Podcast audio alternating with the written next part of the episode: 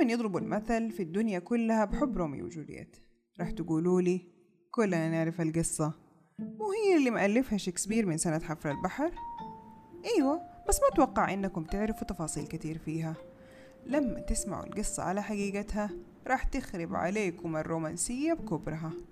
كفاية إنه روميو عمره 16 سنة وجولييت عمرها 13 أسمعوها وبعدين أحكموا. واعملوا حسابكم إنه القصة حصلت في بلاد الخواجات. يعني لا أحد يجي يقول لي كاني وماني. حبوا بعض وانتحروا عشان ما قدروا يتجوزوا؟ لا تجوزوا. وفي حبيبة تانية وعريس تاني وقتلوا مقتول. بس لو على أيامنا زمانها جولييت بتتفرج سبيستون وروميو قاعد يلعب PlayStation كان في قديم الزمان وسالف العصر والأوان. يقول لك كان في مدينة فيرونا عيلتين بينهم مشاكل عند الله خبرها. عيلة أبو روميو وعيلة أبو جولييت. كل ما شافوا وجيه بعض لازم تقلب وضرب وإهانة. كل فترة العيلتين يعملوا غشنا ومشاكل في الشوارع وضرب مضروب. إلين حاكم فيرونا طق من جنابه منهم ونزل قرار. أي أحد من دي العيلتين راح يعمل مشكلة ولا مضاربة في الشارع راح يعدمه ويريح الدنيا من شره. طبعا الناس في الناس والعنزة في النفاس على ما يقولوا. الناس في المضاربات والمشاكل وروميو في عالم تاني.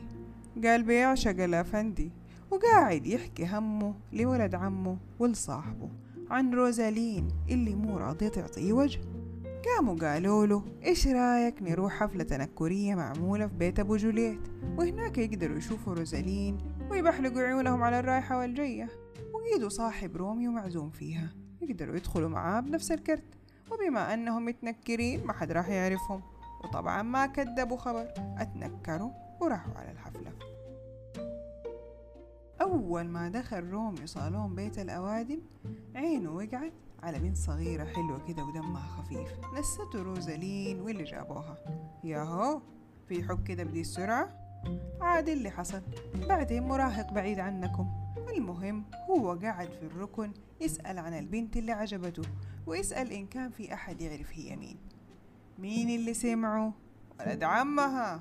وعرف إنه رومي ولد أبو رومي وغريم عيلتهم. إلا الله كان ناوي يهجم على رومي ويخلص عليه. شافوا عمه قال له أنت إيش بك محموق كده؟ قال له شايف الوقاحة؟ رومي ولد غريمنا. جاي برجله لين بيتنا.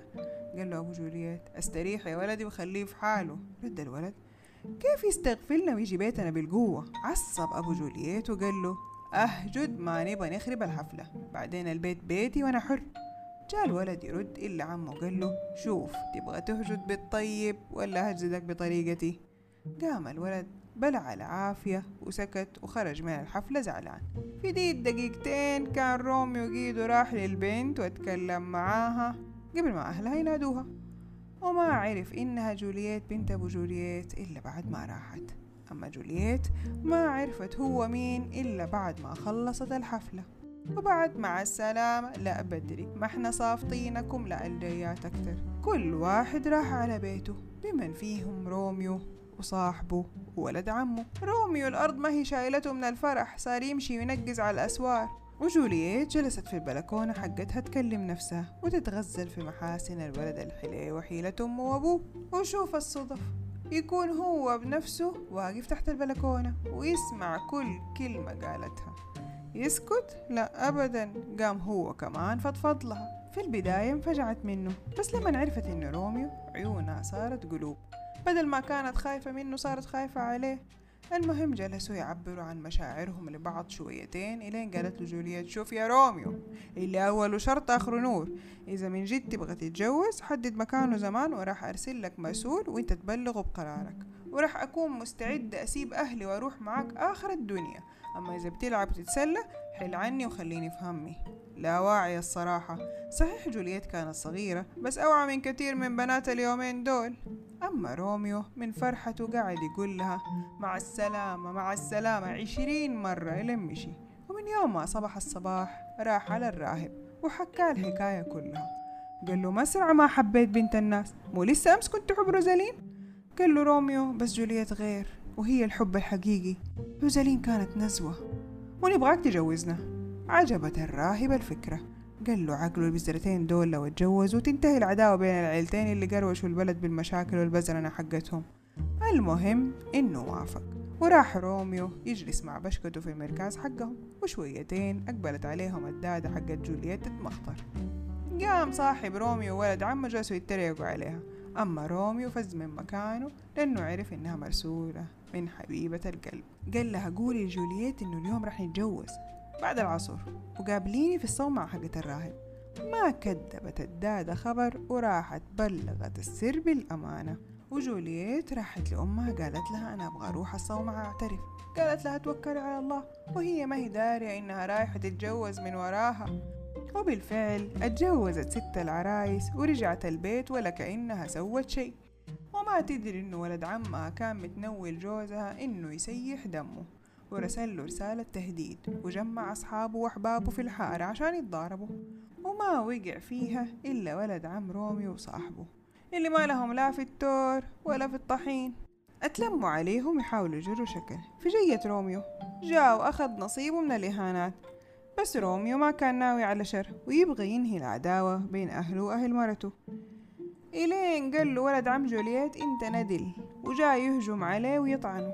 ما قدر صاحب روميو يمسك نفسه وجاي يدافع إلا جات فيه الطعنة. وصارت مصارينه قدامه وعرف الآدمي إنه راح يموت وقال قطيعة العيلتين واندرت في الهوا. شويتين طلعت الروح لخالقها. روميو ما قدر يتحمل يشوف صاحبه ميت بين يدينه وهو بيدافع عنه وقام شال السيف وهجم على ولد عم جولييت وما صحي على نفسه إلا لما لقاه ميت قدامه. وافتكر إنه الحاكم قال اللي راح يعمل هوشة راح يتعدم. وفي بدل القتيل قتيلين واحد منهم قريب الحاكم اللي هو صاحب روميو. المهم شرد روميو وراح عند الراهب. طبعا الحاكم عرف القصة وإنه ولد عم جولييت هو اللي بدأ. فأصدر حكم بنفي روميو أو إنه ينقتل. في نفس الوقت الغلبانة جولييت كانت قاعدة تستعد لاستقبال جوزها والدادة جابت لهم سلم من الحبال عشان يتسلق عليه روميو على غرفة جولييت. شويتين يوصل لها خبر إنه روميو قتل ولد عمك يا جولييت. الآدمية رجعت بالصوت. يا دي المصيبة روميو قتل ولد عمي. بعدين افتكرت إنه القاتل جوزها سألتها الدادة كيف تبغي تعيشي مع واحد قتل ولد عمك؟ ردت جولييت بنت الرجال تصبر. بعدين ولد عمي هو اللي غلطان هو اللي كان يبغى يموت لي جوزي. والله مالك خاتمة يا جولييت. أما روميو الراهب قاعد يقنع فيه إنه يتنفي بدل ما ينقتل. بس إلين يعلن جوازه من جولييت وتروح معاه في أي خايعة. هدي ساعتها روميو وجات الدادة تقول له على الموعد عشان يروح لعروسته. راح قوام قوام عشان يشوفها لأنه لو طلع عليه الفجر راح يتمسك وينقتل. هي كم ساعة قضاها روميو مع جولييت وشرد. جولييت عملت لهم في البيت مناحة على الجوز المنفي. والأم والأبو يهمي على عماهم يحسبوا بنتهم زعلانة على ولد عمها. وطولت الآدمية في حزنها وما حد فلح يهديها. إلا جاها عريس كويس قالوا ما لها إلا نجوزها وهي راح تنسى. ووافقوا على العريس. بس هي لما شاوروها قالت لا الأب عصب والأم صرخت انتي إيش بك غبية؟ انتي بتضيعي عريس لقطة من يدك؟ قالت لهم الله يخليكم أنا ماني مستعدة. قالوا لها إحنا أعطيناكي وجه كتير. الجواز بعد ثلاثة أيام أعمل حسابك قعدت تترجاهم يأجلوا شهر ولا أسبوع حتى. ما في. الأم قالت لها لا توجعي لي راسي خلاص الموضوع منتهي. راحت جولييت للدادة قالت لها إيش أسوي؟ قالت لها أقول لك مدام رومي ما في اتجوزي العريس اللي جاكي. أهو عريس والسلام. البنت عرفت إنه ما حد في صفها. لبست وتصلحت وراحت لأمها. قالت لها أنا أبغى أروح الصومعة أتوب عشان أنا زعلتك أنت وأبويا. وراحت للراهب قالت له شوف أنا إذا جوزوني غير روميو راح انتحر. الآدمي فكر كيف يتصرف مع دي المجنونة قال لها طيب ليلة الفرح أشربي ذا السم وأعطاها قارورة فيها منوم مفعوله يومين. وأرسل مرسول لروميو قال له على الخطة إنه البنت تشرب المنوم ويحسبوها أهلها ماتت بعدين يشردها الراهب من المقبرة ويجي روميو ياخدها. تمام؟ تمام. البنت شربت الدواء وجو أهلها يصحوها حسبوها ميتة أخذوها على المقبرة. لكن المرسول اللي راح لروميو كان لكع وما وصل في الوقت المناسب. ووصل خبر موت جولييت قبل ما يوصل خبر الخطة. راح روميو على المقبرة زي المجنون ولما جاء يدخل لقى العريس واقف له على الباب. قال له أنت إيش قصة أهلك معانا؟ ورانا ورانا ما كفاك قاتل ولد عم الآدمية ودحين جاي تعمل لنا جرية تانية؟ حاول روميو يقنع الآدمي إنه ما يبغى مشاكل بدون فايدة. طلع السيف وبدأ الضرب. إلين روميو جاب أجله. قال له العريس وهو في آخر نفس أمانة عليك أبا أندفن جنب جولييت؟ شالوا روميو وحطوا جنب تابوت جولييت وطلع السم وقال أنا لازم أموت هنا جنب حبيبتي. وشرب السم ومات في دقيقتها. صحيت الآدمية بعد ما الآدمي قيدو مات. كيف تعيش من بعده؟ مسكت خنجره وطعنت نفسها. كأنه المقبرة ناقصة. ماتت جولييت. ومات روميو والعريس وسمعوا العائلتين بالمصيبة اللي حصلت في المقبرة. راحوا هناك لقوا الجثث قدامهم ديك الساعة قرروا يرجعوا لعقلهم ويتصالحوا وينهوا العداوة. بعد ما دفعوا الثمن البزورة اللي حيلتهم.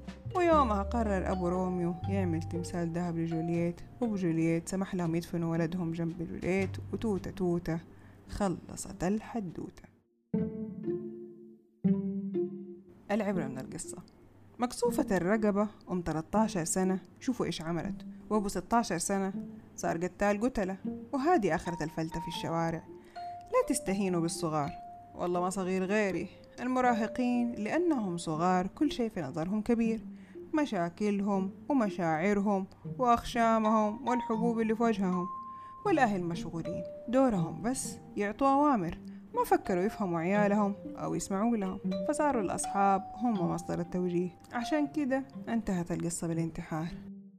إذا عجبتكم القصة اشتركوا في القناة وارسلوها لحبايب قلبكم. واستنوني يوم الخميس الجاي الساعة 8 بتوقيت السعودية. وأشوفكم على خير يا حبايب. مع السلامة.